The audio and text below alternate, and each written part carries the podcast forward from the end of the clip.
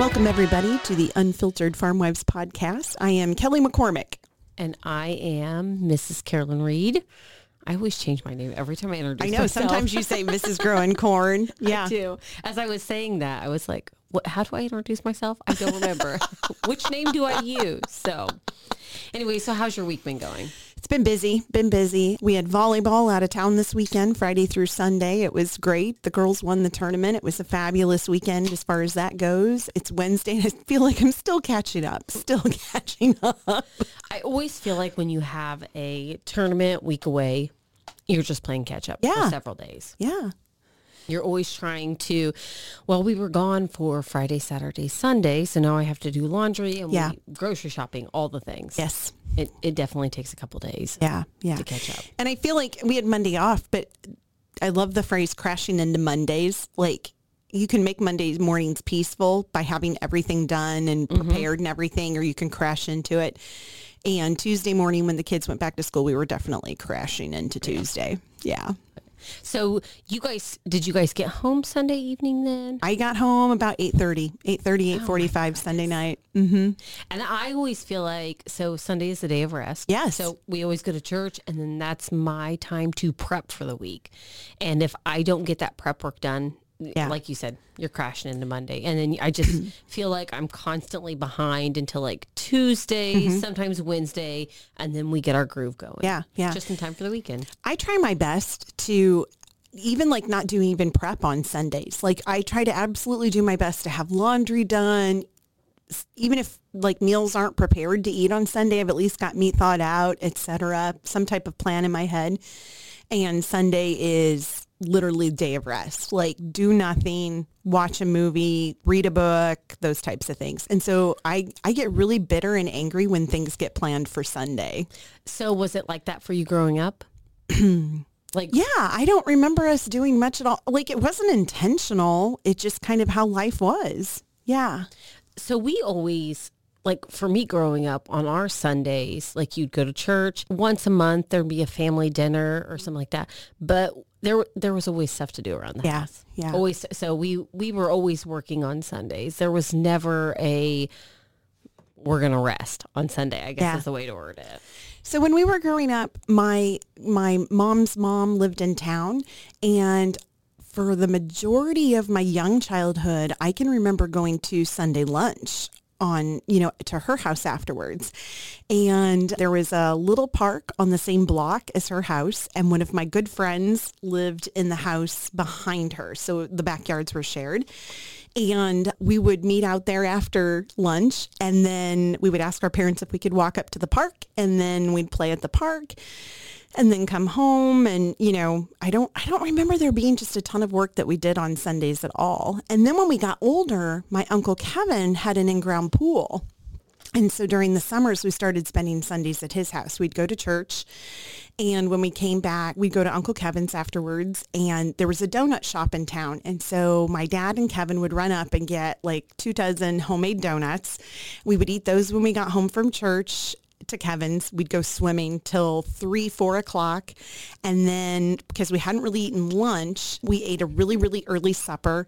Kevin and dad would either run to the, to Pekin, which was the next biggest town, and they'd either get to go pizza or they'd get Kentucky fried chicken. And so we'd eat that with them and all the other cousins and families that were there. And then we'd go home. And so I loved that. That was like, those are some of my favorite memories of my childhood is, is going to Uncle Kevin's and swimming afterwards. So we w- we would always go to church. So my grandmother was my godparent, and she was actually the godparent for me and all my sisters. And so she always took us to church every single Sunday. So we go to church with grandma. We'd come home. We'd eat lunch, and then there'd be yard work to do or whatever. But it was always one of those towards the end of the evening. My grandpa and grandma would be doing their Sunday drive. Yes. And they'd always stop by and he, my grandpa would candy us. So what that was, he always had like a brown paper bag and it was filled with candy. And so like, oh gosh, forever, all he ever brought was M&Ms, but you'd always get your own bag of M&Ms. And then there was a local grocery store and after it opened, he would get an assortment of candy, and then you Really? could pick what your kind of candy was. So it was like M and M's, Skittles, Runts, whatever. So you always knew, like we go to church, we come home and eat lunch, we'd have to do this yard work, whatever. But we knew Grandpa was coming with candy, you know. and it- and like to this day, my Grandpa still comes and he calls it candying my kids. That's And great. he'll, and which he doesn't do it on Sundays now. He'll pick a random day or whatever, but he comes and candies everybody, and he has his bag full of candy, and you get to pick whatever you want and stuff like that. So That's great. That's great. I can remember growing up, like on Friday night or Saturday night during the summers, we would, we would, we called it go visiting. Like we would go to some friend's house and we never called them ahead of time. You know, it'd be like close friends of my parents. They had three or four couples that we went to church with and, you know, were good friends with, et cetera. They had kids our age and they would say, kids, go hop in the car. We're going to go visiting. And we would, you know, go to one of their houses. And if they, if nobody happened to be home, probably because they were out visiting, we'd go to the next person's house and we would just show up and like all of us kids would play hide and seek in the dark. We called it bloody murder until like uh-huh. 10 o'clock at night. Or we'd be home on a Saturday night and all of a sudden someone would yell, you know, Van Ormans are here. And there was a mad dash of five kids in our house picking up toys in the living room. Like in the 60 seconds they drove up the lane, it was this mad dash of cleaning up. And then, then we do the same at our house. And yeah, I mean, like we called it go visiting and, and it was just like showing up at random people's houses and they'd do the same at ours. And like later on that week, the next Monday at school or, you know, later on when we would see them, we would be like, oh, we went visiting at K Meyer's house. And then Van Orman's be like, well, we went visiting at your house and you weren't home. Isn't like, I don't even know. Like, why would we not call them and say, hey, by the way, we're showing up with five kids? Well, that's exactly what I was going to say. In today's day and age, would you ever do that with your kids? Just show up at someone's house No, and visit? here we are. Here we are. but that's would, what we did. I would always text and be like, "Hey, what do you guys got going on Yeah. tonight? Do you care if we come over?" You know? Yeah, no, we did that. Like, and all their friends did it too, and and it was great. Like uh, that, and we begged for it every Saturday. We'd be like, "Can we go visiting? Can we go visiting?" That's so funny to me. Like whenever I think about like how my parents did things versus how we do things, you know, it's like I would never dream of doing that. And like if you randomly showed up on my door on a Saturday night, it wouldn't bother me in the slightest. Yeah. Like I would could care less. But I would always text you Right. first. You know what I mean? Right. Yeah. And I think you have this close group of friends. I mean, like I do, I, you and I, like if you showed up at my house and my house was a mess, I don't care. I don't I don't care. Yeah, I really I'm gonna be care. 100 percent honest with you. I'm to the point in my life I don't care who shows up at my house. The president of the United States could walk in my house and I'd be like, "Here it is, here it is, Here it is." Welcome. this is what we got today. This is what happened today." Let me give you a dose of reality here. exactly. Yeah. But yeah, I, I don't even know how the food appeared or the drinks or anything like that. I don't even, maybe there, I don't even know that there was food as I think back on it. All I know is that we were excited to play outside hide and seek in the dark for six hours with our Heck friends. Yeah. Oh, yeah. We, we would, we would have contests. They'd give us mason jars and we'd have contests who could catch the most fireflies. You know, I mean, it was just the simplest thing, you know, and I loved it. That cracks me up. So that baffles me because my family was very we were just so busy all the time. Yeah. So there wasn't a lot of social activities outside of family activities. So like we would do family birthdays, family dinners, stuff like that. But on a Saturday night, there was nobody showing up at our house or anything like that. We were we were working and Yeah. then we were, you know, winding down for the evening, eating supper, taking showers, that kind of stuff. There was never any of that. Yeah. And I always think like my life now is so different from when I was growing up because my like and I mean it was part of it. Like so my dad was an over the road truck driver. He was gone 5 days a week. He was only home Saturdays and half the day on He didn't want to be social. he didn't want he had too much stuff to get done Yeah. whenever he was home. And so there was never my mom and dad are going out on a Saturday night or we're going to have friends over anything like that. It was, well, we've got this item of 10 things to get done. And by the time we get that done, everybody's exhausted, Yeah. you know. Whereas with my kids, they're like, what are we doing this weekend? And I'm like, well, you can have this friend come over or, you know, and I, and not to like, I don't, don't want this to come off like I'm talking bad about my parents or anything like that. They're just, it wasn't there wasn't the time for that Yeah. whenever we were growing up. Whereas now, like Tony's home, you know, most of the time in the evening, so it's not like his weekends are the only time he gets a chance to get things done. You know what I mean? Yeah. So it's just a totally different lifestyle. It is. It is. Totally different lifestyle. But yeah, that's hilarious. Yeah. I remember, I will say the occasional Sunday afternoon, my mom and dad would tell us before church, we're going to go visit Grandma and Grandpa Burgett when we get home from church after lunch. And we were like, no, because it was our great grandparents.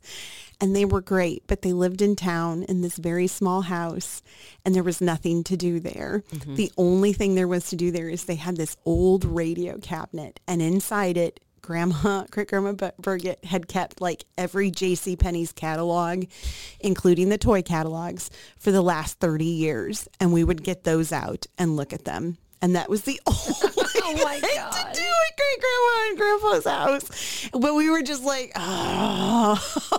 That's funny. That's funny.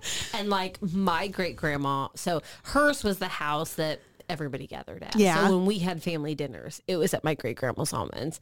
And she had every game you could think of. She had, I still remember playing with paper dolls at her house. Like it was the mo we didn't have them at our house, but she had a drawer with all the paper dolls and we would go to her house and we got to play paper dolls. And she actually had, oh gosh, what was the name of it? It was a game called Perfection. Yeah. And it's where you had like you set this timer and push this thing down and you had to match all the shapes. And if you got yours matched first, you hit the space bar Okay. and it popped up the other person's Yeah. what they were trying to do or whatever. When she passed away, I got that. Did game. you? I did. And I kept it until I think like two years ago there was it was missing so many pieces when I got it and I finally got rid of it. But Yeah. I, I still I was like, oh my gosh, guys, this is the best game ever. And my kids are like, what are we doing? And I'm like, it's so exciting. But yeah, she had all the board games. So we whenever my mom was like, ah, we're going to grandma's almonds today, I was like, Yay, no housework, no yard work. We get to go play games all day. I was thrilled. Not Could on- not wait. Could not wait. not at our house. My great grandpa, he would be like, I think I have some cookies and mints for you girls. And he would get out the stale ones that had been open for two weeks. he had this drawer of cookies and mints. And we were like, thanks. Thanks. you like chew it. It was like not crisp. They were chewy. Sometimes I like a stale cookie. I'm not gonna lie. I don't like the hard ones. Just like, oh. But yeah, it was, it was, it was not, we, we dreaded that every. That's hilarious. That's so funny.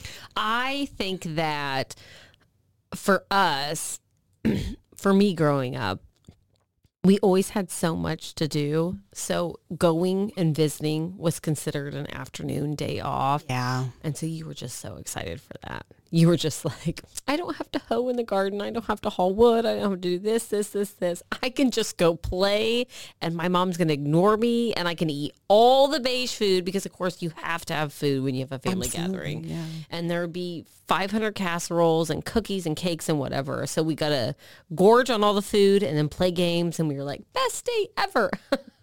So I will say this about my great grandma is that she had the biggest collection of plastic fake flowers on her front porch. Like like they were real flowers, but she uh-huh. couldn't get around very well, and so I think they were her way of having flowers. That's very much something that I've noticed older people Yes, do. but do most older people spray them with a rose scent so that they smell? No. Well, I don't know. I've never got close enough to smell. It. My so- sisters and I still like if we're in a department store and spray something or whatever and it smells like rose, I'll be like, "Hey, smell this!" And my older sister will be like, "Grandma ring, Grandma Burgett's front porch, right there, right there." She'd spray it with a rose scent so they smell. That's hilarious. I don't know that I ever got close enough to smell them. I'll probably do the same when I'm 80. exactly. exactly.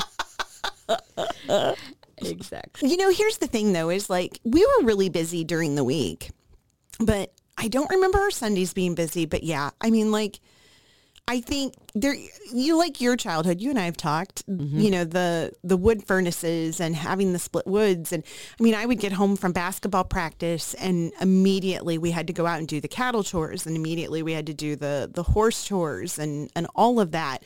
My dad would go in the house and then my sisters and I had to stay outside and stack enough wood on the porch for mom to use in the wood stove the next day. I mean, you know, we'd get in at like 6 6:30, eat supper, still have homework. Mm-hmm. And I think about my own kids and I'm like, They have no idea. they have no idea. None. None. There's, I, I don't know, like they're so spoiled compared to. Oh yeah, absolutely. So I think that like like that's probably one of the things like growing up I really wanted to instill in my kids though is like the work ethic Yes. my parents instilled in me. So very much so if if if you're doing anything outside like the other day we moved the chickens to the barn and we tore down the old chicken pen. That's a family activity Right. and everybody is involved all the way down to Josie and she can't do much but she's going to do her part, you Right. know. No one's sitting inside goofing off or whatever. And it was very much like that for me growing up and I I always felt like it was a good thing. You know, I oh, was Oh, like is. it's it's a family thing. This is our farm and our family and it contributes to our family and everybody needs to be involved in that. And so I always wanted to instill that into my kids as well. And so very much so even though their life is so much easier than mine was. Yeah. They still they have chores. Right. They have things they have to do. If I'm outside and I'm working in the garden, I very much expect them to be out there with me as well. You're going to help pick tomatoes. You're going to help pull weeds. You're going to complain the entire time. And they do. Oh, Let me tell you, they do. Yeah. That But- warms my heart that your kids complain. Oh my gosh. it's not just me. Oh no. Oh no. They're like, how many rows do we have to weed? And I'm like, till it's done. Done. All of them. All of them because of you them. asked. It was All only going to be one, but now it's all of I was gonna take it easy on Yeah. you tonight, and then you started complaining, and now I'm like, nope, Yep. we're doing the whole garden and the field, half the field, Yes. next to us. Yes. but no, I always wanted. That was probably one of the. I hated it at the time, and I like I will never ever forget growing up. So we had a wood furnace like you guys did. We always had to cut wood and stack wood and throw down wood to the basement.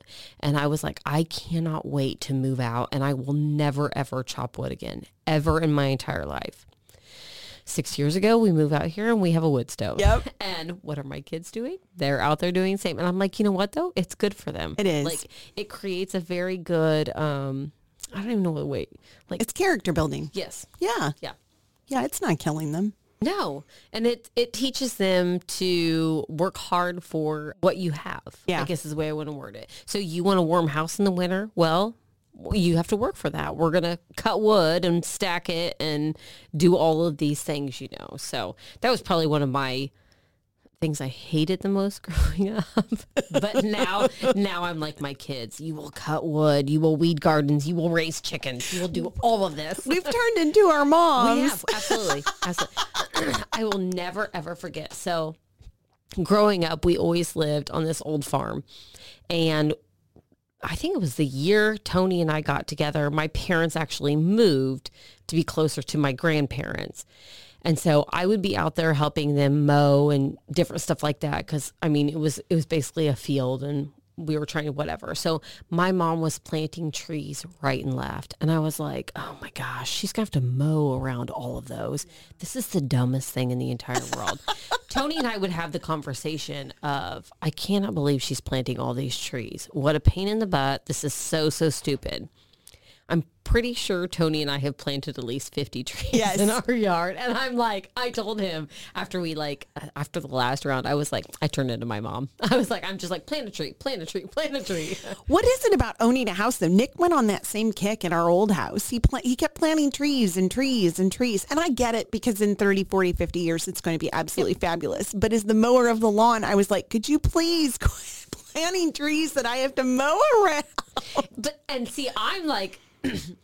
I like mowing around them. It's fine. You know what? That adds an extra like 15 minutes of my mowing time. So I am pumped for that. I'm like, plant a few more trees. Why not? you need to come over and start mowing our lawn. I would. I happily would. I very happily would. I do enjoy it. I really, really do. But I, I like to mow. It's very quiet. It's two hours mm-hmm. just by myself, etc. But I can be alone with my thoughts and just and there's something very satisfying about mowing Yes. and seeing the lines. it's like vacuuming. I love vacuuming. exactly. Oh my gosh, I love. Yeah, I love. I call it freshly mowed carpet. Mm-hmm. I love freshly oh, mowed Oh, yeah. carpet. It's my favorite. yeah. I mow I'm like, every- nobody walk through this room because I have.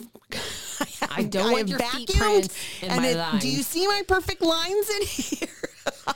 So Tony always gets on me because I won't let the kids help me mow. And he was like, why, why not? And I was like, well, because I like to do them in certain rows and then I can look out and it looks really beautiful with all of our trees. And he's like, there's something wrong with you. And I was like, no, I like all the, the lines. Yes. And I get fancy. I'm like, well, I mowed it this diagonal last time, so it has to be the opposite diagonal this time. Like I'm mowing a golf course or something.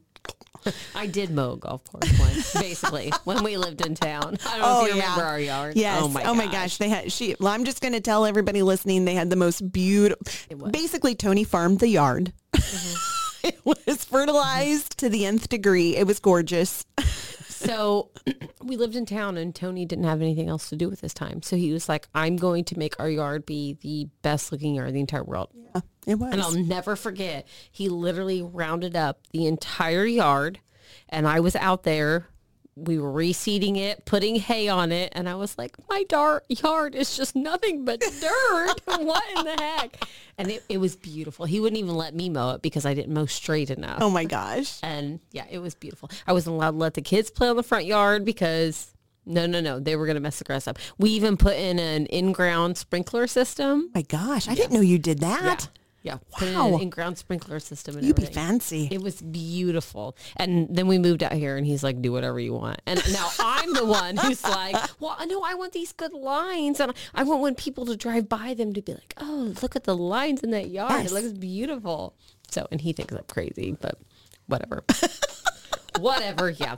No, I turned into my mom 100% whenever we moved in. I was like, plant trees. We're going to mow. I'm going to try my hand at landscaping and gardening. That was the other thing too. Growing up, we had three gardens and I mean, you had to work in the garden like every single day growing up Why three? just because of the way our yard worked Okay. um the size of the garden yeah. and stuff. So like one garden we would do nothing but corn in. Okay. And that was the one in the front. And then the middle one was where we did like green beans, tomatoes, potatoes. Trying to think what else. Peas, stuff like that. And then in the back garden is where we did all the viney stuff, like zucchini, squash, that kind of stuff. And so every single day you were out there working in the garden. And that was another thing. I was like, I will never ever have a garden. This is terrible. And then here we are. And yeah, and then I'm like, let's make my garden bigger this year. I know. Tony. I know. Is there any way we could extend it this way and this way? And my kids hate it. And I tell them, I'm like, I totally understand you hating it, but five years from now, 10 years from now, when you have your own family, Yeah. I'll come visit you and tell you how to do your garden and you're going to want one. Exactly. Yeah, we did work in the garden a lot. And even when we weren't in the garden, just walking beans and, you know, all of that stuff on top of it. But yeah, I every year I'm like, I don't know, I think we should probably do bigger. And I think I told you the other day, I, I, I got me. these I got these books out of the library about how to grow a garden in the winter. Building a, a cold frame is what they're called. Yes. And so I said, I gave it to Nick and I'm like, hey, do you think you could build me one of these? And he's like, what for? And I'm like, I'm going to try growing like lettuce and kale over the winter so we don't have to, you know, buy it at the store. And he's like, so you want me to spend $200 in wood so we don't have to buy $3.99 lettuce? And I'm like, yes. I want you to know, you'll be pleased to know after we had that conversation, Tony and I were laying in bed and I was like, what would you think of me building a greenhouse? and he's like, why? And I go, well, Kelly's doing this thing. I can't remember what it's called. And I was like, but it's, ki-" and I was like, I think I'd like to try my hand at a greenhouse. And he kind of just shook his head and I was like, I'll get you on board. Don't worry. Oh, Nick was like, whatever. Yeah, I'll build it for you. And I know in deep in his heart, he was rolling his eyes and being like, this is, this is a bad idea. But bless his heart, he's like, if you want it, that's fine. I'll build you one. That's a good man for you. That's a good man for you. He has his moments. He has his moments. So if you had to look back on your childhood versus how you are now, like as far as how you do things versus how your parents do things? What's something that sticks out to you most? That you maybe you do different, you do the same. I will say this. The one that my sisters and I talk about is supervision as teenagers. I feel like my parents were very, we were very disciplined. We were very, you know, they were very on top of things when we were little, etc. But some of the things they did that I look back on and I'm, my sisters and I will talk about it and I'll be like, do you remember how every year at the state fair, our parents would just drop us off with six head of cattle on a Tuesday and be like, we'll be back on Saturday for show day. And we're like, okay. We had nowhere to stay. We had $30 cash that we'd stretch out all week. And we were just, we would just be, and we had a duffel bag with like two changes of clothes. And we're like, we'll find someone to stay with, you know, and friends, you know, would have a camper or whatever. And we would just, we would, I mean, no cell phones or anything like that. And they would come down then for like show day. we would man these six cows, a 16 year old. I just know. listening to this. Like, I'm like, what did you guys do? I know. How I know. survive? I don't know. But I would I would never do that with my own kids ever. But yeah, they did. They just dropped us off and they'd be like, We'll be back in a few days for show day, blah blah blah. Oh and we're like, Okay. And that was just like totally normal. And and we had, you know, some you know, in our 4-H group or whatever, we had several friends, parents who they were awesome and everything. And if we had any problems, we knew we could go to them and they'd help us. And but yeah, we would just find people who had a couple of spare, you know, feet of floor in the bottom of their camper, and we'd, you know, no, I'll just use my duffel bag with my one change of clothes in it for a pillow, and and who does that? Who does that? we So did do it. think, like, do you think they knew ahead of time that you had these people to depend on, and that's why they didn't worry so much? I'm sure they probably did because I mean they knew them and everything, but still, who? like, I'm not dro- I'm not doing that with my kids. Oh my gosh, just I would never, dropping them ever. off at a show with you know. My parents would have never, though. Really? Ever. Oh my gosh, oh, never, mine ever, did. ever, never. We we never did anything. And I hate to say that, like in high, like growing up, I was like, oh my gosh, I have no social life. I never do anything. But like growing up, like looking back now, so my dad was an over the road truck driver. He was gone five days a week. So he'd get home late Friday night if we were lucky, early Saturday morning. He'd be home all day Saturday, maybe half a day Sunday. So my mom was left alone with five girls five and a half days a week basically so she didn't she didn't want to go anywhere with us because it, it was a lot there was five of us and one There of were five of us too. and she was like nope we're not doing any of that and so but on the flip side like they never would have dreamed of doing anything Isn't it crazy? ever I don't. I I think you know was our. I'm going to call it the village. Was the village strong? Yes. You know, mm-hmm. like I mean, some of my mom and dad's high school friends, they had kids, you know, that we showed with in our 4-H group. You know, even when we were moving cattle down to the tie outs at the end of the day or back in the morning, we did it as a complete group. So there was you know, four adult males, female, you know, et cetera with us. It's not like we were just, you know, there by ourselves. But still, I look back on that and I'm like, there was never even a, do you have enough money? Do you have money to eat off of the next four days? None of that. No. And so piggybacking off that, like I think about like so I wasn't in sports per se, but like I was in band and I did scholar bowl and stuff like that. My parents never went to any of that kind of Really? stuff ever. Like we would have a spring and winter concert or whatever, and they might attend that, but they never went to any of that.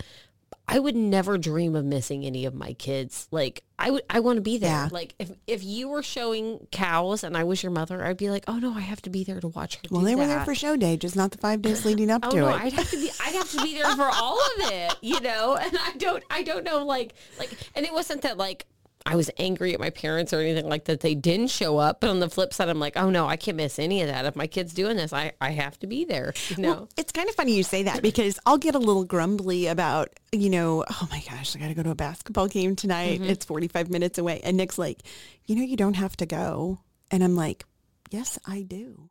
And but why? like, I don't know, But why? Uh-huh. but I do. In my mind, I have to. Same. And and he generally goes too if he's not in the field or whatever. But he'll just say, you know, you don't have to go. And I'm like, yeah, but I do. But that's the funny thing is my parents didn't, my mom didn't go to every basketball game, but my dad was at every basketball game and pep band, you know, band concerts, all of that. They were there for all of that. It was just like when it came to showing cattle, they were like, yeah, I think it's a great idea to leave our kids for two, you know, five days by themselves with six, 1600 pound animals to take care of. This is why you went to a party while you were there and got chased by the Yes, cops. yes, yes, yes. There's So maybe- truth to that. Maybe that is why you're like, nope, not That- happening on my. I think you're on to something there. I think you'll be like, yeah, I played that game. I invented that game. You're not going by yourself anywhere, you guys. That's hilarious. That's hilarious. yeah, I don't. I don't know. I think it's funny. Yeah.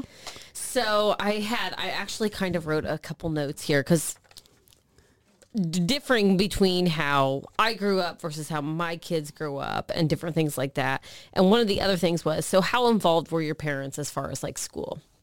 Not at all with me. Like volunteering, helping out at the school, different stuff like that. Not at all. I, you know, there were, I don't think there were as many opportunities. Okay, maybe there were opportunities and I just didn't even know it. I don't remember my parents ever chaperoning a field trip or being like on holidays, you know, where they had a party or whatever. They would never, that wasn't, they wouldn't volunteer to come in and help with food or any of that.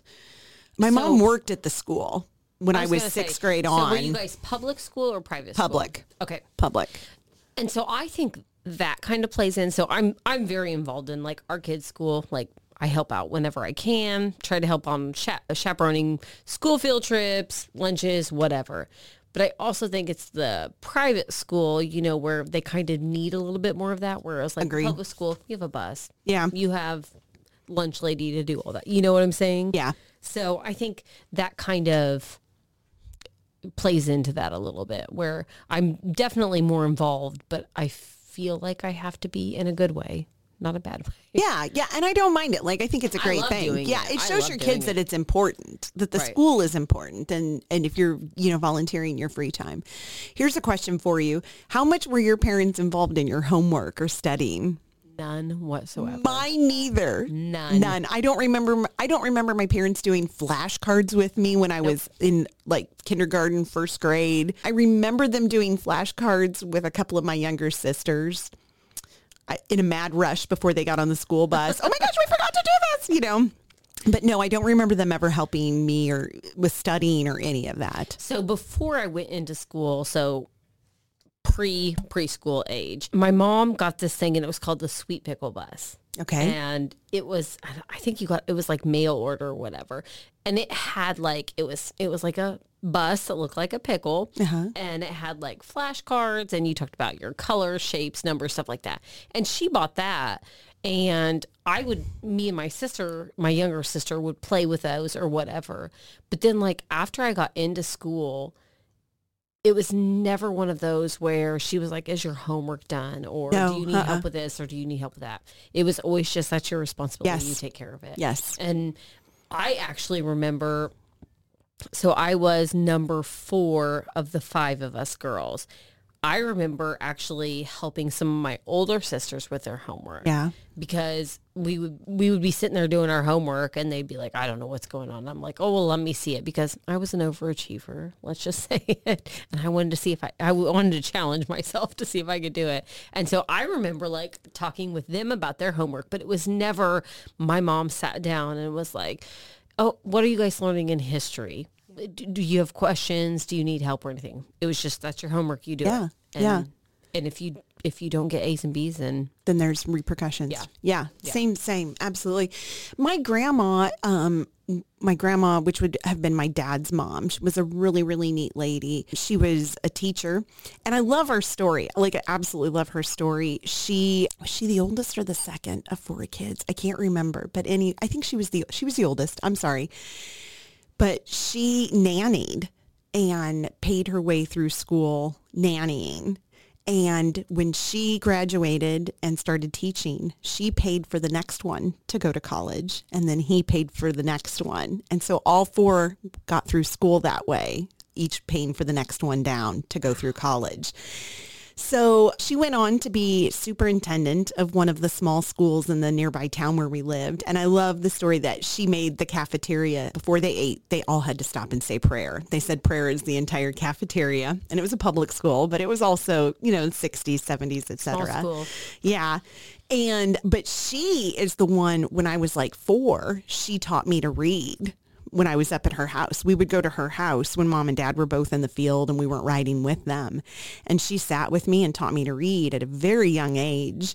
And so it was like once I learned how to read and could read, you know, like there was, I just, I just did it. Like I just, you know, did the homework on my own kindergarten. Mm-hmm. Not that there was homework in kindergarten or first grade, second grade, whatever. I think it began in third grade when I was growing mm-hmm. up. But yeah, there was just, I don't know. Yeah. So my mom was always a she was a huge reader. And so there was always tons of books in our house. And like we would have the little sweet pickle thing and it was teaching you letters and shapes and whatever.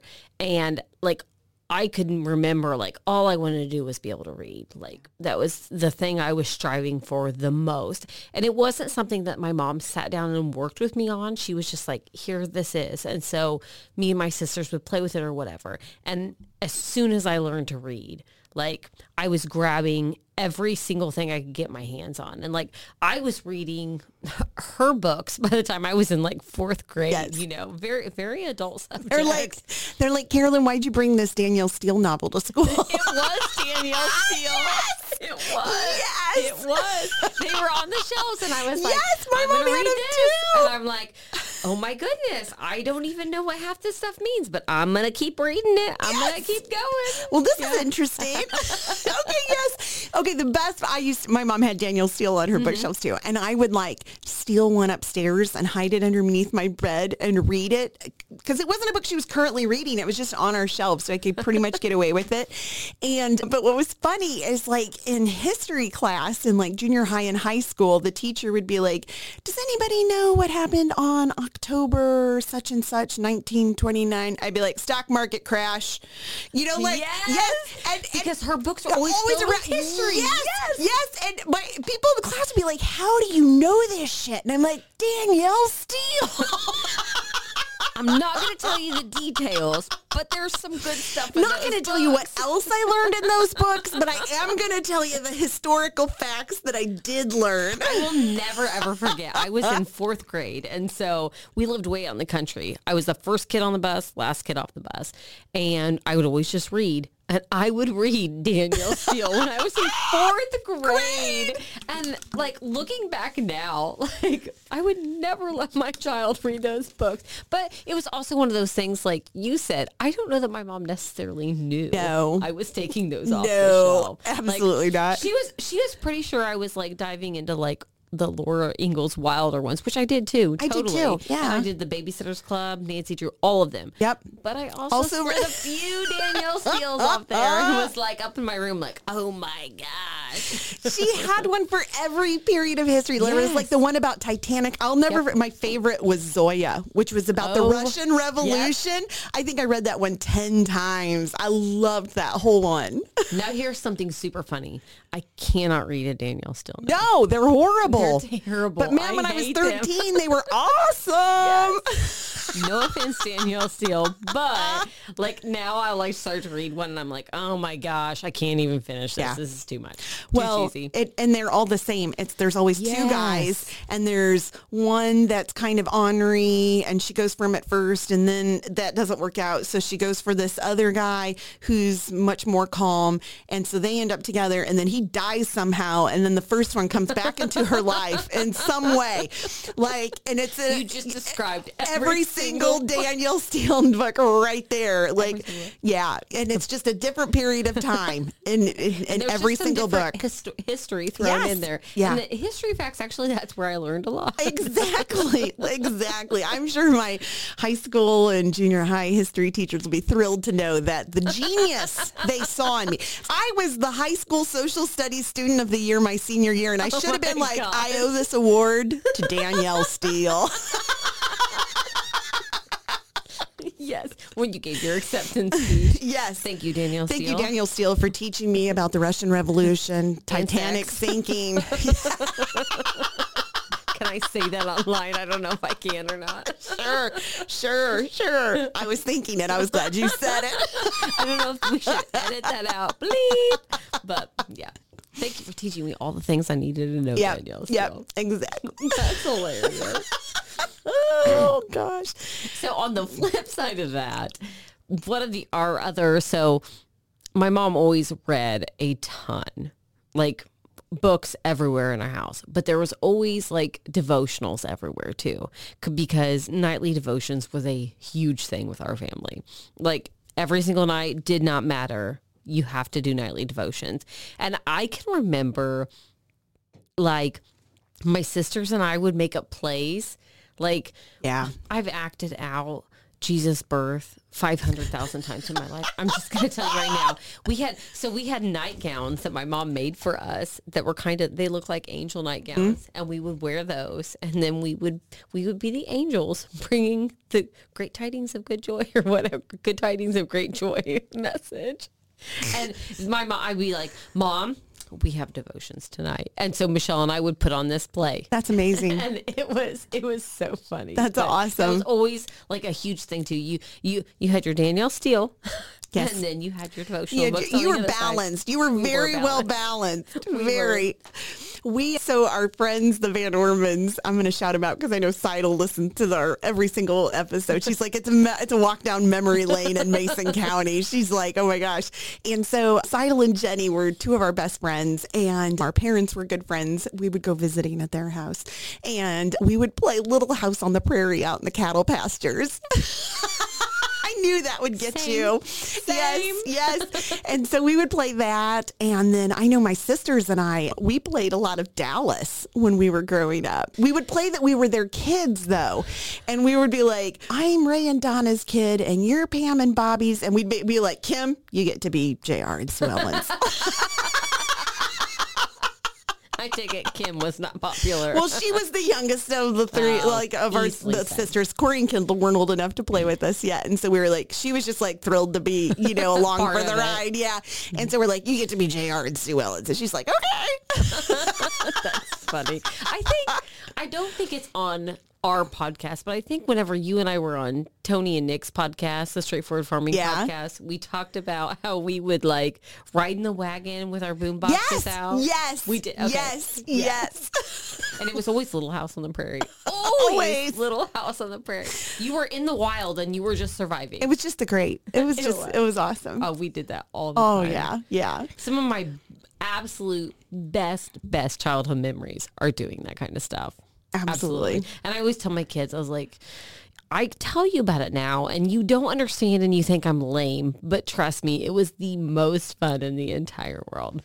I think one of the biggest, Nick and I talk about this, one of our biggest regrets within our marriage is not having more kids. Mm-hmm. And I've told Colby, you know, we have got one boy and one girl and quote unquote, that's the perfect family, you know, but I'll tell Colby stories about like playing Little House in the Prairie growing up. And, you know, we would play restaurant outside and just all these things. And she's like, I would have loved to have done stuff like that, mom, but you didn't have more, like, she's like, I just had Max, you know, and he was not Yeah. along for the ride on that, you know.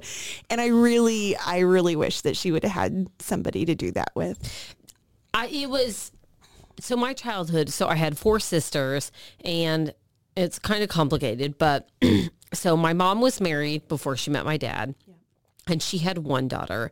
My dad was married before he met my mom, and he had two daughters. So there's my three oldest siblings, and then they got married and had me and my younger sibling.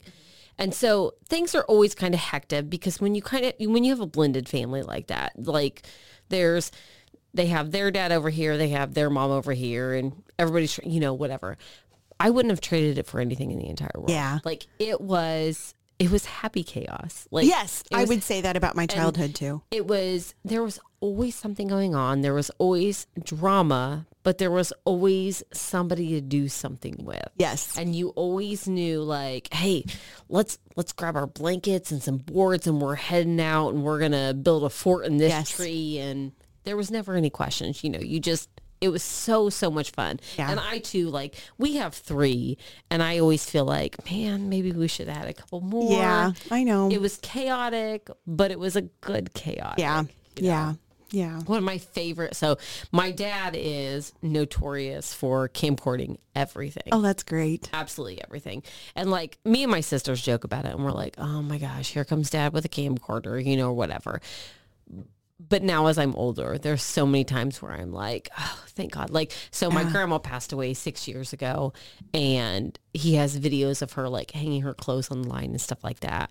And I, I get to watch that. I get to watch her interacting with my kids and it just, oh my gosh, it does my heart so good. But anyways, he has a video of me and my younger sister and we would always so we had like a play kitchen set outside that we'd like play in the mud and do mud pies and stuff like that. And then we always had a pizza party. And so like he has videos of us just like screaming, pizza party. uh, uh, uh. And I told my kids, I was like, you have no idea how good our pizza parties were. Oh, they were amazing.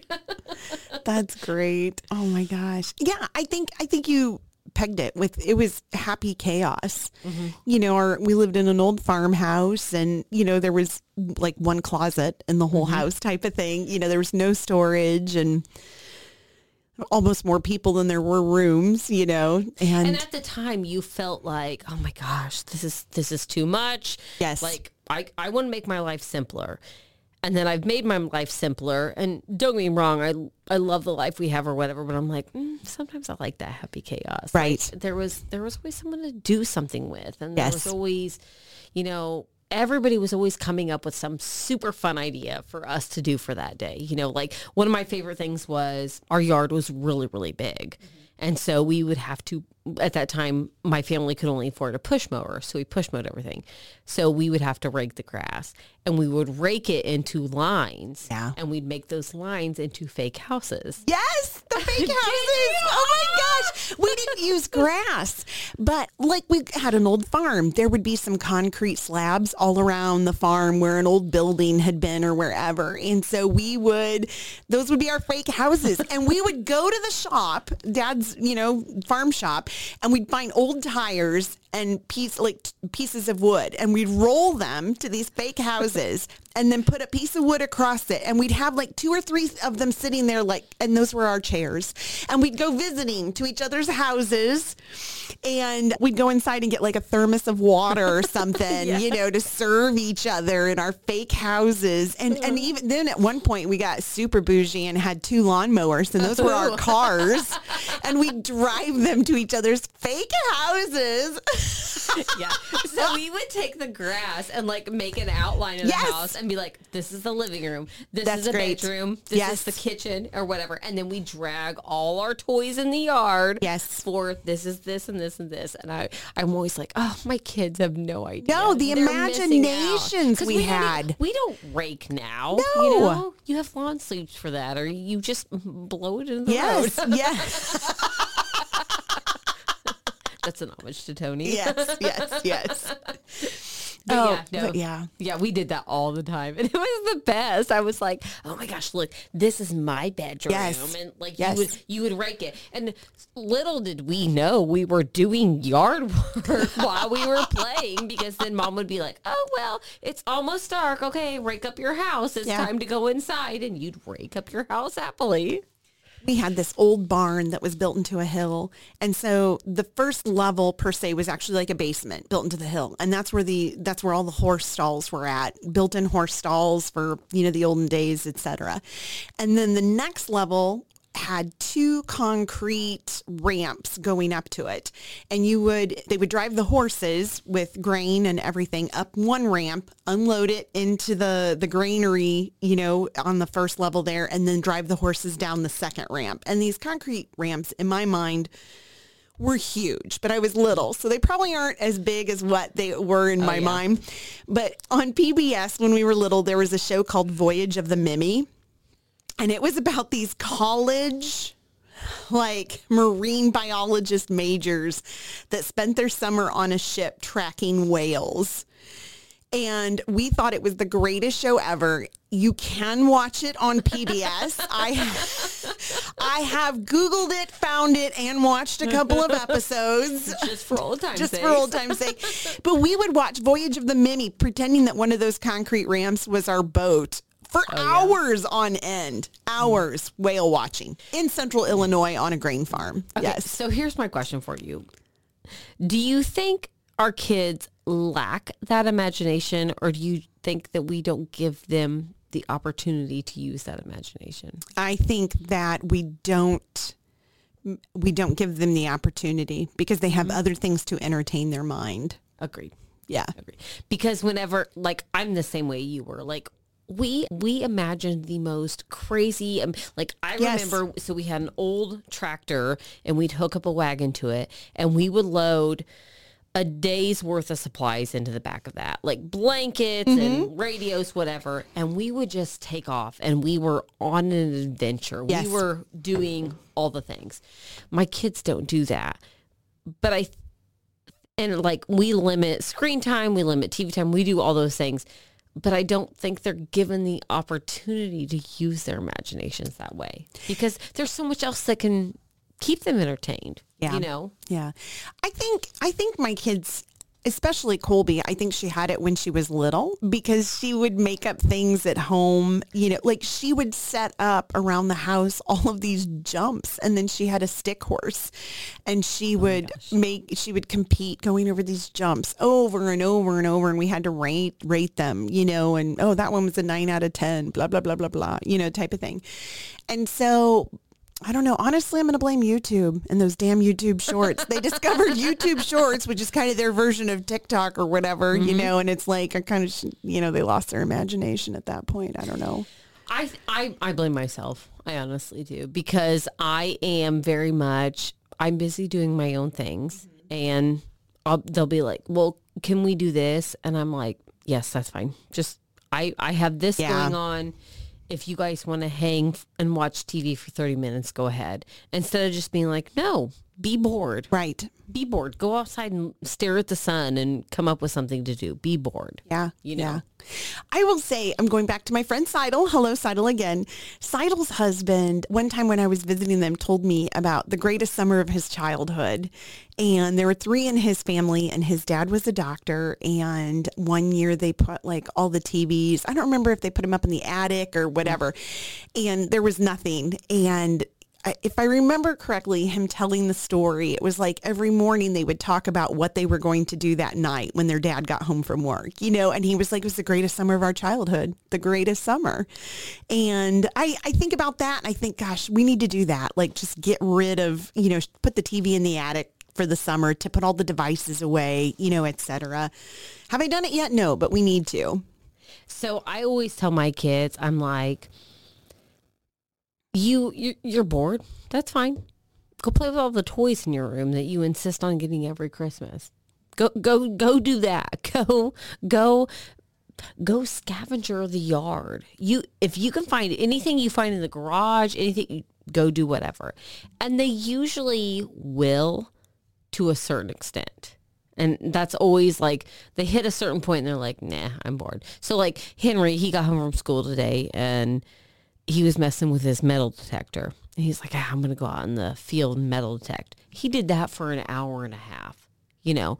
But then it got dark and he was like, yeah, well, I can come inside and watch TV and do whatever. So I'm going to do that. You know what I mean? Yeah. And I don't fault him by any means for doing that because if I was his age, I would do the same exact thing. But it it's there and available to him. So they do it. I, as we're talking about this, I'm thinking the imagination is there. We're just not forcing them into that.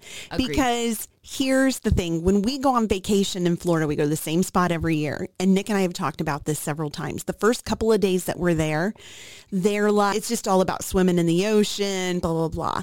But as each day goes by, they and the kids that we vacation with, their imagination starts, you know, growing and growing and growing. And so, you know, one day it's a contest about shells. The next day we have this like little blow up boat with two oars. Then it's, you know, creating some game with that.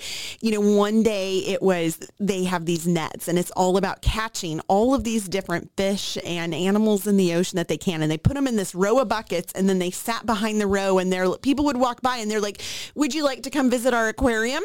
And these random strangers would come up and the kids would be like, and this is this, and this is this, and this is this. And the people would be like, well, this is lovely. What a wonderful aquarium, you know? And so it's like, because we're like, we're here for the beach. We're going to Mm. spend eight hours a day down here. And so figure it out, Yep. you know? And so, yeah, their imaginations do end up growing to, you know, what the boredom of okay we're on day three i've done swimming in the ocean now we got to come up with different things to do Exactly. So we had so we moved our chickens from the old chicken pen to the big barn, and the old chicken pen's there. It's the most exciting thing that's ever happened to my house. everybody everybody ah. wants to play out there and they're like they're like running through the itty bitty chicken door out to the pen and i'm like well, like it's just a playhouse or whatever. And they're like oh my gosh no it's our it's our playhouse it's our whatever. And they're like telling me all these things. And i, I told tony i was like we can't get rid of it. Because originally we were gonna Yeah. after we moved him we were gonna pull it out to the pasture and burn it. And i was like we can't burn that. And he's like what? And i was like nope bring the pressure washer home. I'm cleaning it out. That's gonna be the kids new playhouse. And he was like oh it only lasts for a couple days. And i was like no they they are dedicated to this this is the best thing in the entire world they're like this is gonna be our playhouse this is gonna be our our white house this is gonna be our castle this is like they have all these plans for this old old chicken That's house. great. and i'm That's like "They're great. fine." Yes. and and I w- I'm one of those where I'm like, oh, I completely support this. If you want me to throw a kitchen set in there, if you- Yes. whatever you want me to throw in there, I'll throw it in Yes. there. Yeah.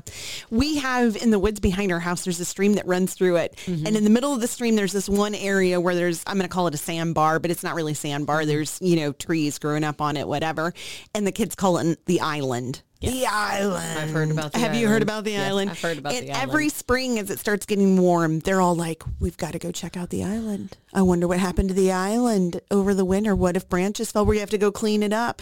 And and they will spend how many days out there playing on the island? Well, it's just like the creek down from my house. yes. You have a They great all, creek. They all love it. And like my kids will tell me, they'll be like, well, we explored this way from the bridge and now we're going to explore to the north side yes. of the bridge or whatever. And so I think the last time they went, it was really, really cold. I think because Yes. your kids came down. Yes. It was super cold. I couldn't even believe you guys came down. I was like, everybody's going to freeze. They're fine. But- They're fine. I know. And I told everybody as soon as they go back to my house, I was like, get in the house, towels. You guys are going to catch colds, Shoot. whatever. I have one of your towels still. I was headed out to bring over to you tonight and I forgot. That's fine. Anyhow, but Henry was like, "Oh well, the beavers built a dam and they were blocking the river, so we had to we had to break that down, and then we were diving off this and doing this." And I was like, "This is the things I want you guys to do so bad." And I was like.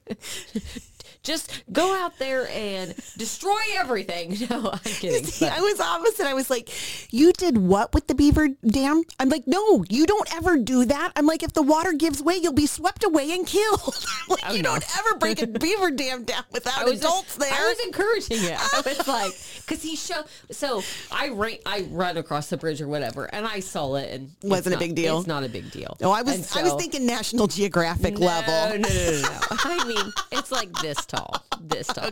I'm showing her. It's like two foot tall, Yeah. maybe. And I'm like, break that down. That's totally fine. Because Henry's like, well, it would be a lot fuller down there if it wasn't for the beaver dam. So me and Colby just were like, well, we're taking this down, and they started taking it down, and I'm like, go for it. My ox of a daughter was like, I'm gonna bust this beaver dam down. Yes. Yeah. Oh my gosh. And I was all for it. I'm so sorry. my grandma when I was growing up had this biology book and it showed like a cutout of what a beaver what do you call the house? I mean, like it's not the dam that they live in. What's that called? I don't I know. have no idea. I know what you're talking about that they though. swim down and come up into it, and it's dry on the inside. And it was my dream as a six-year-old dream to find one of those and swim down underneath and come up into it and see it. I thought that was the most amazing thing ever. Other people would be like, I want to be a marine biologist. And I was like, I just want to Hmm. Be a explore a beaver. beaver dam. Yeah. like that would be, gr- I'm like, it, I was enthralled with that book and that picture. Yeah. I'm dying. I know. I know. It was a simple time, a simple time. Yeah. So I was This was before I moved on to my Danielle Steele books. And then after that, I was like, to hell with the Beaver Dam. I'm staying with the Danielle Steele novels. So I did the Danielle Steele, but I also did the Nancy Drew series. I love Nancy Drew. My most favorite series in the world. So Yeah. every single summer, I this is how super cool I am. I made it my goal. I would read the entire series from book one to book. I think it's fifty two. The entire series over the summer, and I was like, "That's what I'm going to do this summer. I'm going to read the entire Nancy Drew series." And so, I was like, "I'm going to be a detective. I'm I'm going to be a private investigator. That's what I'm going to do." And I'm not going to lie. Like, there's still a part of me was that's like, "Hmm, maybe that's what I should do. Carolyn, you're the mother of a teenage boy. You are a private investigator. I am. I am.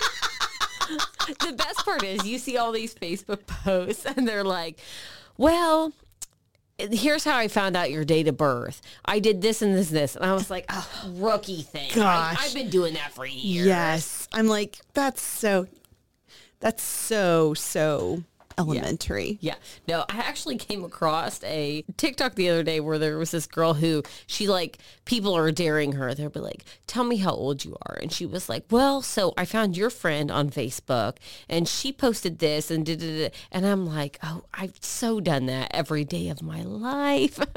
I'll be like, "Oh, what are you doing?" "Oh, well, let's go see what your friend says and this friend says." And yeah, we're gonna follow all of that. we're gonna do all of that. So. I should have been a private investigator. I still say we the are. The thing is, all the books I read are private investigators, and I feel like it's just a calling at this point. Well, you know my love for CIA stuff. Oh. Oh, like Homeland. Oh. That like to me, that's the best TV series that was ever written. I've seen it like ten times, and I I, I want to go home right now and watch it. I love I that. have not watched. oh my gosh, it's my most amazing. I love it so much. I have not watched that. So I am a big fan of, so of course, Nancy Drew and then the Kinsey Millhone. Sue Grafton wrote them. They were like the ABC mysteries or whatever. Started back in the 80s and I started reading them. I want to say I was probably like a freshman in high school, maybe completely obsessed. And every single time she would be like going through and solving the case, I was like, oh, nope, I saw that. I saw that. We were doing this. And I, I was like, yep, should have been a private investigator. Absolutely. it was, it was my calling, dang it. It was. It and completely then I was. to be a stay-home wife, which is basically the same thing as being a private investigator. Let's be honest. It here. completely is. Whenever you have kids, especially teenage kids, you need to have a little bit of private investigating. Absolutely. Absolutely. Truth but verify. Ronald Reagan right there. Yeah. Here's a question for you. Okay. Okay. Have you seen the TikTok? This is one of my favorites where the woman's like, have you ever thought about, if you grew up in the 80s, have you ever thought about the amount of water that you drank or didn't drink? She's like, I didn't drink water growing up. Were we all just running around dehydrated? We were. I think so. She's like, and I, she goes, she's like, my kids don't leave anywhere with their without their emotional support water bottles, and I'm like, yes, Big yes. giant clunky things Yes. that sound like a brick is going through the wall. They're like they're like rabbits. They're like cats in a cabinet. You have two water bottles, and all of a sudden you have thirty. They're like cat, mm-hmm. barn Oh, yeah. cats. You know, they breed with themselves, and all of a sudden you've got seven hundred water bottles. But I'm like, she said that I was. We did drink water growing up. Like our only options were water, tea, and milk. That was it. And we okay. We did have soda in the house. special occasion. and my sisters and I got one soda a day when we were growing up, and we had to share it. and it was buy right. It was buy right soda, if you can remember buy I do right. remember by right. Yes. Actually. Yes, and it was usually warm. She, my, my mom bought it. Her, there, we just had like this little. Heaven refrigerate Well, yeah, not for the kids. That was just for mom and dad. But yeah, like buy right soda. And we, when the rare occasion we got to go with mom or dad to go grocery shopping, when we, when they went to get the soda, we would scan the shelves for strawberry or grape because that was a banner day when the grocery store had strawberry or grape buy right soda. Otherwise it was just lemon lime, Coke or Diet Coke. So we never got soda. Really? As far as I remember growing up. Like you you just drank water out of the faucet. That Yeah. was literally your only option. I think sometimes my mom would make tea, but it was never like there's a pitcher of tea in the fridge that you can grab. Like Oh, that, we had tea in the fridge. that was never you just had a glass of water Yeah. whenever you had supper. That was your only option. I don't even know that they offered us milk. I'm sure they did. I love that but- TikTok though. Like she's like, were we all just running around dehydrated? We were. Oh, and I was never concerned about drinking enough water as a kid growing up. our And now parents I'm weren't like- either. I'm always like, how many ounces have you drank? Have you guys drank? How many cups have you drank to my kids all the time? I'm like, oh, you're dehydrated. That's why you don't feel good. This is why Yeah. X, Y, Z. My parents never said that. This is this is how soft my kids are when it comes to water. They don't like the school's water. They think it tastes funny. Mm. My son takes two water bottles every day to school so that he has only water from our house, Carolyn. It's the same water, Max. It's the same water. it's all EJ They water. swear it's totally different. It tastes bad at the school. And so anyway, I was telling them, I was like, do you know how soft, entitled, and spoiled you are? I'm like, let me tell you how my childhood was. When we came in from recess, we went to the bathroom before going back to our classroom. Mm-hmm. And when you came out from the bathroom, you could go to the water fountain and get a drink. Yep. And the teacher stood there and counted one, two, three, and then you had to move on. You could not get your fill at the water fountain. You could only stay there for three counts, and then the next person got their chance. I don't know that they counted for three counts, but I definitely remember it like, nope, you've had enough. You're, you're like, you're lollygagging. You're wasting time. We were know- thirsty and dehydrated. That's hilarious. I do like, and I know it's a cliche thing, but I literally remember playing outside and drinking from the hose. oh yes, we would. The, well, because we were always playing around the barns, and so we just went to the hydrant and turned it on and stuck our head You under there. We never ever went in the house to get a drink because my mom literally locked us out of the house. She was like, "You're out of the house. You're done." My mom would find something for us to Yeah. do if we came in. You in. are not running in and out. And so I I very vividly remember drinking from the hose from our backyard or whatever. And whenever I suggested to my kids, they're like, "Oh, that's a fun for an idea. Oh, that'll be exciting." And I'm like, "No, that was everyday life. Like, Yeah. you just drink from the hose."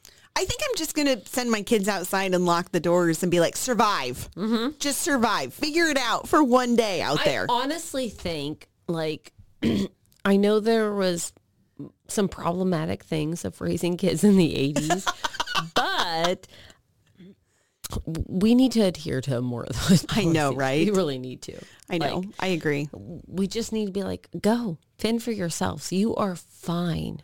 You are fine. You are safer now, like statistically Yes, wise, yes. honest to God, our kids are safer now than they were back in the 80s. Yeah. You're fine. Yep. Go go drink out of the hose. Go go out to the island. Yes. Dig some mud. Roll around in it a little bit. Yes. You'll be fine. Yes. You'll be totally fine. Yep. Yeah. Yeah. Yeah.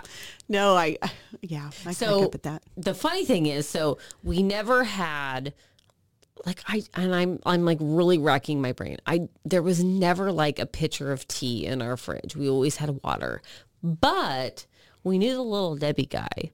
And the little you? Debbie guy would, Which- he would give us a discount on expired little Debbie. Did you go to that shed that Nick tells me about? The person around here. That is like a that is a, um, an urban myth around here. Nick would tell me about that.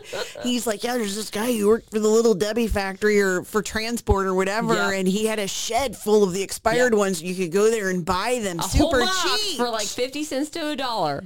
No. And nope. And so we would go and my mom would be like, pick out whatever you want. And so we would just rake everything in. So we would all get to pick out as kids like two to three boxes of our own little Debbie's to have. So then I would just eat like 10 little Debbie's in a row. That was bougie. That was Oh bougie It back was- in the day. That was the best time of my life. I we ne- there was I can tell you there was never a little box of little Debbie anything in the Rankin house growing mm. up. Mm. Never. Never. nope. I mean, they were expired, but they tasted fine. Here's a question for you. When you when you in your house growing up, did you have lunch and dinner or dinner and supper? We had lunch and supper. Did you? Lunch and supper. We and had I still call it that. we had dinner and supper. And Tony calls it dinner and supper. yeah. Yep. Yeah. So he'll be like, I'm going out to dinner. And I'm like, oh, well, I had lunch. I would say I my mom you know there I mean there wasn't a ton of money in the 80s or whatever. Mm-hmm. I can tell you I do not remember ever once in my life my mom serving a sandwich for lunch slash dinner. Like it was always a meatloaf, mashed potatoes, green beans. It was a hot meal every single day. So it it was that 90% of the time. Now, if we were out and cutting wood, it was a ham sandwich. Because you took it with you. Because we took it with Yes. Well, Yes, that's different. But in the house, But yeah. in the house, it was a meat, potato, and vegetable Yes. for lunch and supper. Supper. Yes. Dinner and supper. Yes. But yeah. And we were very much like, and I understand it. Like during those times, I mean, my mom and dad had five kids. My mom had what she's considered a brittle diabetic. So it's it's a very serious. She has to be very very careful with her insulin and stuff like that. And then I had asthma, my dad had asthma, and he had no health insurance. Yeah. You know, he was a owner operator at that point. So money was extremely tight. And so when my mom made dinner or supper, you ate everything on your plate. Yeah. Like there was no questions asked. You cleaned your plate because there was no no opportunity or that you did not waste food. Yeah. You didn't waste it. Nothing. And so you had you always had these big meals lunch supper and i always laugh like now and i'm like well that's why i was obese when i was in sixth grade and i was i really really was i was so overweight I don't believe you one bit. no i promise need picture you I was. proof. I will show you picture proof. On the flip side, because I had asthma, I was also on steroids until I was in sixth grade. So I always tell everybody, I'm like, well, I was on steroids and I was part of the Clean Your Plate Club. So well, I was just bound to be fat. That's what was going to happen. But no, so we, we never wasted anything. And but at the same time, we were growing everything in our garden. We were hunting everything. We were getting things locally from farmers. And I really think like the processed that that does play into it. Yeah. You know, it really does. You know, where now yes, my kids may eat a salad with whatever, but how much processed stuff are they getting on top of that, you know? Yeah. So, I don't know. I had to eat a lot when I was a kid. I really did. We would just scarf super fast because you were just trying to get leftovers. Mm-hmm. Mm. So my favorite was so there was five of us. Dad's a road truck driver. We have all these things going on. And my mom decided one year we were going to eat nothing but beans. And she was like, well, they're healthy for you. This is why you need to do this. And so I call it the year of the beans. I ate every single kind of bean imaginable. And then come to find out five years later, mom's like, that's all we could afford. Yeah. And she was like, we, I was just trying to feed you guys. And she's like, so I spun it and tried to make it fun and Yeah. exciting. And I always tell Tony, I was like, I ate beans for a year straight and buckwheat pancakes. And I was just like, I will never do this again. Ever. This is horrible. and then now looking back, like I never knew we were as poor as we were because my mom and dad spun it that way. Like y- you never knew you had absolutely no no money because they gave you everything you needed and then some but they spun it in a fun way or an interesting way. And you were like well we're eating beans because mom said it's healthy this year. So i mean that's what we're going to do.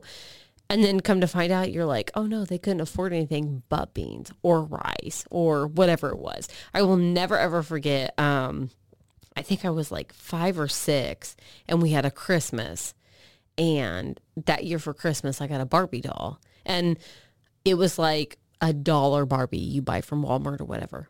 Best Christmas of my life. That's all they could afford. That was it. Yeah. That was all they could afford. My grandma and grandpa showed up at the door. My mom and dad had bought it, but my grandma and grandpa brought it with them. Best Christmas ever. And I was always like, I never knew we was poor until like 10 years later and then you're like oh that that's why they did that you know now i understand it's because they couldn't afford anymore but you had no clue No. because they they made it fun they made it Yeah. exciting Yeah. We and i think i appreciate that so much from my parents like they always always tried to make everything we ever did an adventure yeah. you know Yeah. it was it was it was always like, oh well, we're we're gonna we're gonna get healthy this year and eat beans, and you're all gonna hate it and like want to die because you've ate five thousand pounds of lima beans, but you know, and then you get on the other side and you're like, oh, now that I'm a parent, I get it. That's why we did those things. Yeah. Yeah. I can remember growing up for Christmas. So my, when my older sister Karen was in high school and I was in junior high and Kim was in grade school, at Christmas we would get a box. Well, there'd be like three boxes and it would say to Karen, Kelly, and Kim. And when we unwrapped them, there'd be a sweater inside. And so we'd get mm. three sweaters and we had to share those three sweaters, mm-hmm. knowing that Karen's friends in high school were not going to see me in junior high wearing them and mm-hmm. Kim in grade school wearing the sweater. And like even as a parent now, and I know I'm much more well off than my parents ever were, but I can see where I've done things with my kids to the same thing, you know, you're like, well, we can't afford to do these kind of things. And so like I know one year I bought all my kids Christmas gifts from a garage sale. You know, it was all secondhand stuff. And now we're to a point, luckily, thank you God, where I don't have to do that. But you know, they were so appreciative of those, Yeah. just as much as now. Yeah. and, I, and I'm I'm grateful for that. Yeah. it's the way you know what I mean. Absolutely. Yeah. You know, Yeah. and sometimes those secondhand gifts and those little things were the best things ever. Yes. You know? Yes. Sometimes the secondhand stuff is better quality than what I could buy brand new. So my favorite was so I had three older sisters, and of course we handed down clothes. Yeah. and like I knew growing up, I was like. I'm going to get these clothes eventually. And I would pick out my favorites from my sister's outfit. And I'm like, I cannot wait till I wear that outfit. Yes. I cannot wait till I wear that. So my one sister, Beth, who passed away several years ago, she had this outfit and it was like, oh, like triangles everywhere, but it was like bright oranges and blues and purples.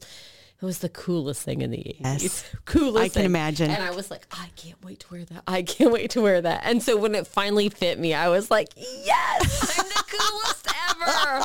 I was not You the coolest strutted ever. into school. You were like, and I'm- my life has changed Yeah, wearing this yeah, outfit. Yeah, I can still re- I can still see the outfit. It was the matching pant and shirt outfit, and I was like, yes, I want to wear this every day of my life.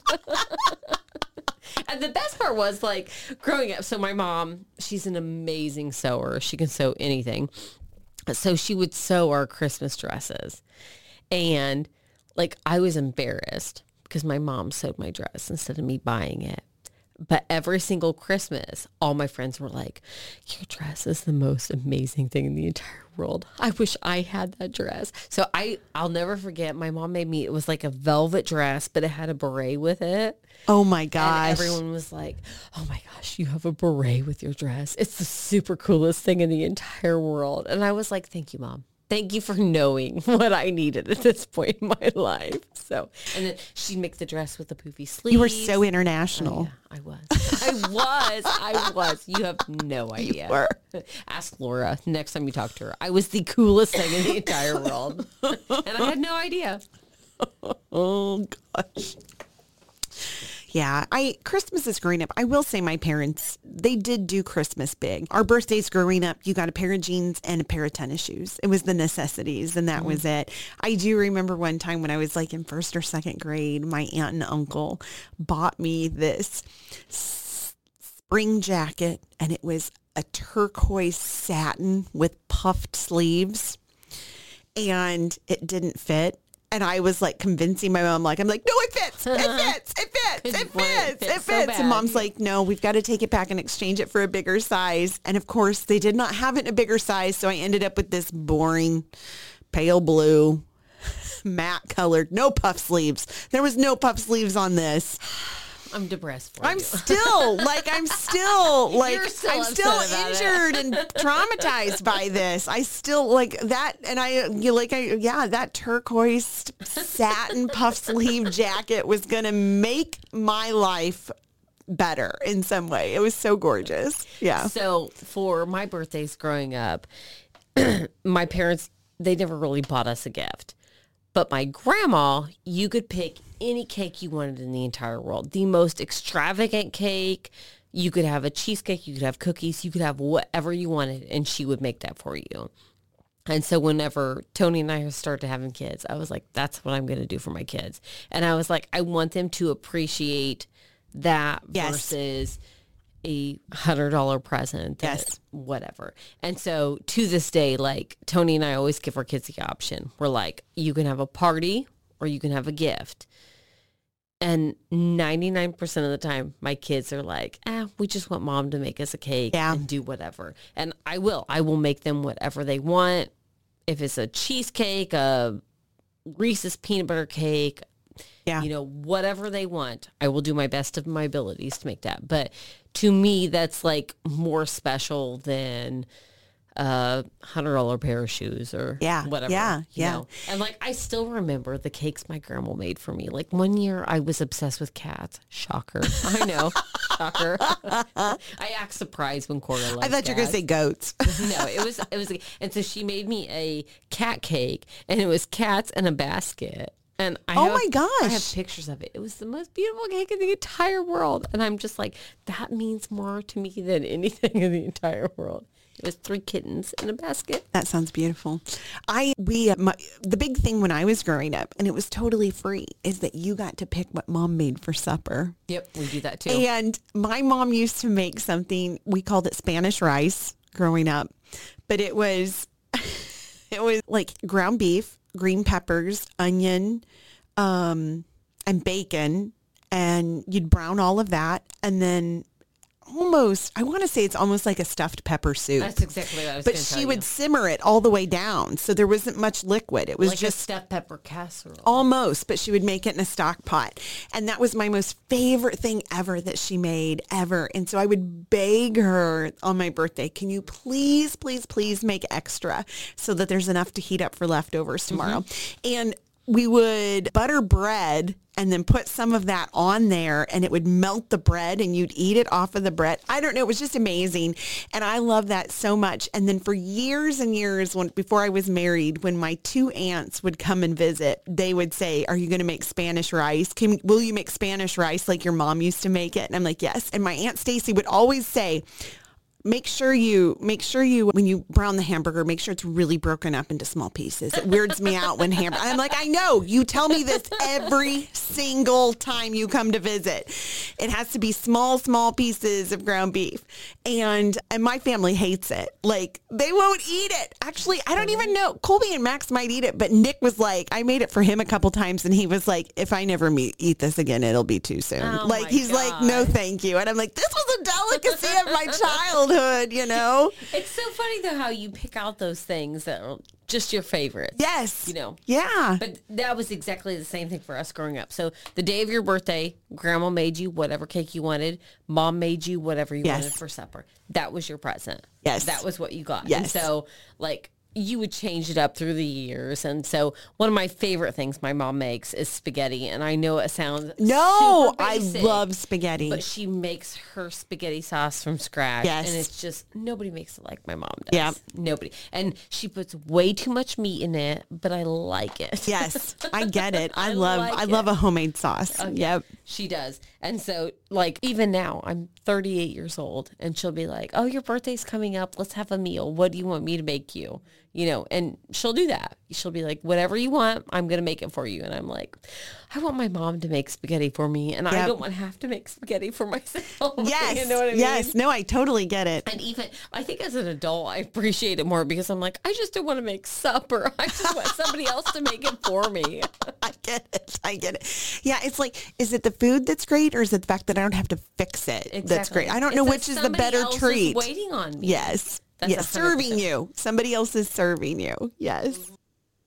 Well, So I think we've had a good trip down memory lane. It I has could, been. I could honestly go down memory lane a hundred more times. I had one of the best childhoods. I think. I did too. I really did. I think it's because we had four sisters. Uh, well, there's that. And we lived in the country. And I think, I mean, I think the 80s uh, Agreed. are were just a great time Agreed. to grow up in. I mean, I, I'll see a lot of videos online where people are like, you know, oh, I was, you know, overlooked or you know whatever ignored etc but i'm like i we probably were a little bit and there was some magic to that you know being out in the country isolated and and just you know running around the farm I think it was one of those where we were on the cusp Yes. of the technology. Yes. But we weren't quite there yet. So, yes So we understand it, but but we still had the joy of a childhood without it.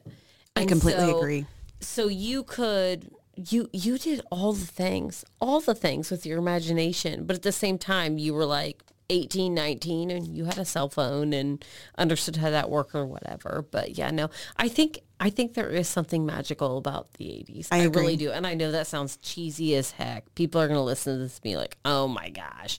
But eh, there was. well the really scary thing is is it was 40 years ago It was. it But feels was like ju- 10 years It ago was yesterday, Kelly. It was yesterday. It was 40 years ago. When we were growing up, the 40s were to us were the 80s. Like growing up in the 80s, it was like the 40s. I never thought about the 40s. Yeah. Can you imagine? That was like three t- lifetimes away. It was like World War II and, you know, et cetera. But yeah, 40 years. I'm kind of obsessed with World War II, though. Too. Yeah, me too. That's another whole podcast. We need to do a World War II podcast. we actually should. Yeah. Yes, we should. So, anyhow, I think we've rambled on enough. Or I at think least so. I have. I so. have too. I have too. Anyhow, thank you guys for checking in, listening to us. Hope you check us out next time. Yep. Bye bye.